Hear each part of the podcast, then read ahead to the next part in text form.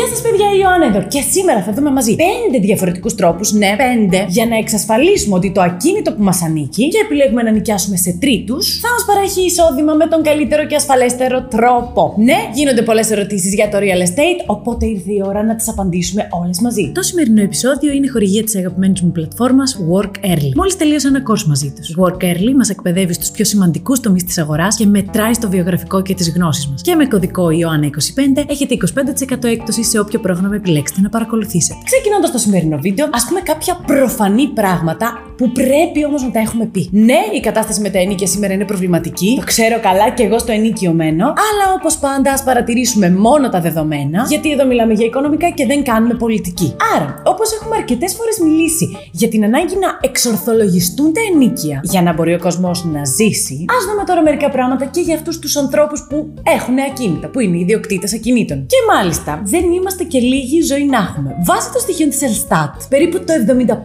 75% των Ελλήνων έχει ένα δικό του σπίτι, τουλ. Άρα οι ιδιοκτήτες, οι σπιτονικοκυρέοι, φαίνεται να είναι περισσότεροι. Και βγάζει και νόημα, παιδιά. Γιατί μέχρι πρώτη ο μόνος σοβαρός τρόπος για να επενδύσει κανείς άνθρωπος τα χρήματά τους στην Ελλάδα ήταν κάποιο ακίνητο. Ευτυχώς, βέβαια, σήμερα έχουν εκδημοκρατιστεί οι επενδύσεις και τώρα τις κάνουμε αλλιώς, αλλά μέχρι τώρα αυτή ήταν η πραγματικότητα η ελληνική, οπότε στο θέμα μας. Τι μπορούμε να κάνουμε λοιπόν όλοι και όλες εμείς που έχουμε ένα ακίνητο για να εξασφαλίσουμε όσο γίνεται καλύτερα την εκμίσθωση αυτού του ακινήτου; Γιατί καλά είναι, παιδιά, να μιλάμε για επενδύσεις και για χρήματα και για προσωπικά οικονομικά. Αλλά αν δεν υπάρχει εξασφάλιση στην ήδη υπάρχουσα περιουσία μας, τι να το κάνεις; Οπότε, πάμε να δούμε. Νούμερο 1. Ένας καλός τρόπος για να προστατεύσουμε την περιουσία μας από περίεργα μπλεξίματα είναι να κάνουμε κάτι που έχουμε αναφέρει πολλές φορές και στο παρελθόν. Ναι, εμπιστευόμαστε τους ειδικούς και τις ειδικούς. Στην πορεία αναζήτηση λοιπόν ενοικιαστών θα έχουμε μεσίτη, στα συμβόλαια δικηγόρο και σίγουρα να έχουμε συνδρομή λογιστικού γραφείου. Δεν προχωράμε αλλιώς. Ναι, το καταλαβαίνω και το κατανοώ, θα δώσουμε παραπάνω χρήματα. Στην αρχή όμως. Γιατί όμως, παιδιά, όταν δεν τα δίνουμε αυτά τα χρήματα και δεν εμπιστευόμαστε αυτούς τους ανθρώπους που είναι ειδικοί στον τομέα τους, θα πληρώνουμε στο μέλλον διπλά και τριπλά. Οπότε πάντα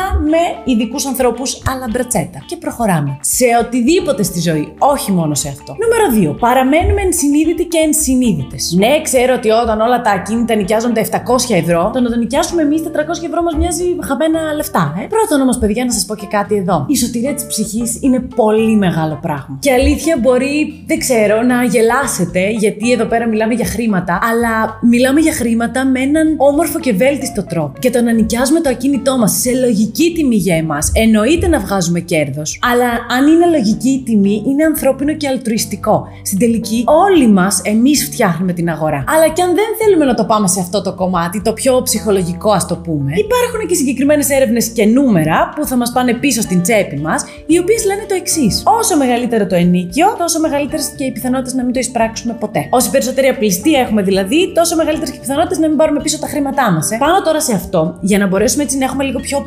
ξεκάθαρη εικόνα, είναι καλό και συμφέρον να υπολογίζουμε τα έσοδα του ακινήτου ανά τριετίες ή πενταετίες και όχι με τον χρόνο. Για παράδειγμα, αν ζητάμε ενίκιο ένα χιλιάρικο και στην τριετία καταφέρουμε να το νοικιάσουμε μόνο για 20 μήνες, γιατί το ενίκιο είναι πάρα πολύ μεγάλο, θα έχουμε πάρει 20.000 ευρώ μεικτά στην τριετία. Και εννοείται και οι αβαρίες που θα έχει το σπίτι γιατί θα παραμένει κλειστό, ε. Αν τώρα υποχωρήσουμε και πάμε στα 850. Τα νούμερα είναι μόνο για το παράδειγμα για να μας βγουν τα νούμερα, εννοείται. Δεν είναι αυτές οι τιμές που προτείνονται. Τότε στα 850 πιστεύουμε ότι θα νοικιαστεί αμέσως και θα πάρουμε 850 επί 36 μήνες 30.600 ευρώ. Άρα, παιδιά, κερδίσαμε και χρήματα. Επειδή το νοικιάσαμε, ναι, με μικρότερο ποσό, αλλά για παραπάνω καιρό. Νούμερο 3 τώρα. Ασφάλιση. Ασφάλιση κατοικίας. Τι να την κάνουμε την επένδυση σε εκείνη το ξαναλέμε, αν δεν την έχουμε εξασφαλισμένη. Και αλήθεια, σήμερα που μιλάμε κοστίζει και λιγότερο από την ασφάλεια αυτοκινήτου. Α, και για να το πούμε και αυτό, παίρνουμε και έως 10% έκπτωση στον ΕΝΦΙΑ της επόμενης χρονιάς, εφόσον είμαστε ιδιοκτήτες του ακινήτου, ε. Και μάλιστα αυτό με τον ΕΝΦΙΑ έχει έρθει ως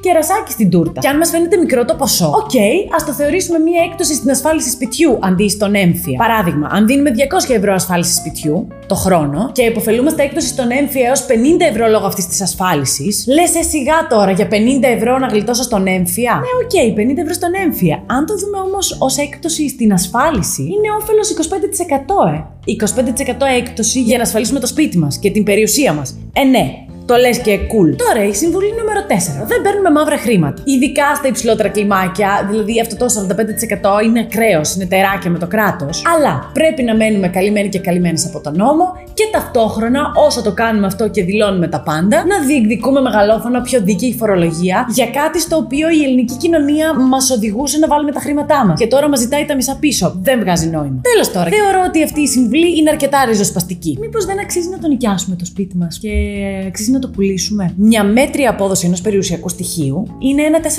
4%. Κατά τα πρότυπα δηλαδή του κανόνα του 4% για τον οποίο έχουμε ξαναμιλήσει, ο οποίος μπορεί να μας οδηγήσει στην οικονομική μας ανεξαρτησία. Αν επομένως έχουμε ένα διαμέρισμα με αξία 300.000 ευρώ, που είναι πολύ πιθανό σήμερα με τις τιμές έτσι όπως έχουν διαμορφωθεί, για να έχουμε απόδοση από αυτό το περιουσιακό μας στοιχείο 4%, πρέπει το χρόνο να βγάζουμε καθαρά 12.000 ευρώ από τα ενίκια. Άρα πάνω από 20.000 ευρώ μεικτά. Αυτό σημαίνει ενίκιο 1.650 ευρώ το μήνα περίπου. Μπορούμε να έχουμε τέτοια έσοδα από το ακίνητό μα που κοστίζει 300.000 ευρώ. Δύσκολα. Άρα, αν το πουλούσαμε και τοποθετούσαμε αυτά τα χρήματα σε κάποιο άλλο επενδυτικό όχημα, μήπως θα είχαν καλύτερη απόδοση; Τροφή για σκέψη εννοείται. Δεν παίρνουμε έτσι αποφάσεις και ξαναλέω. Και για αυτές τις αποφάσεις ακόμα μιλάμε με λογιστικό, δικηγορικό γραφείο και εννοείται με ανθρώπους της αγοράς μεσίτε. Αναμένω τα σχόλιά σας με ερωτήσεις ή απορίες για τόσο είδαμε σήμερα ή ιδέες για επόμενα βίντεο. Αυτά από μένα σας φιλώ και τα λέμε αύριο.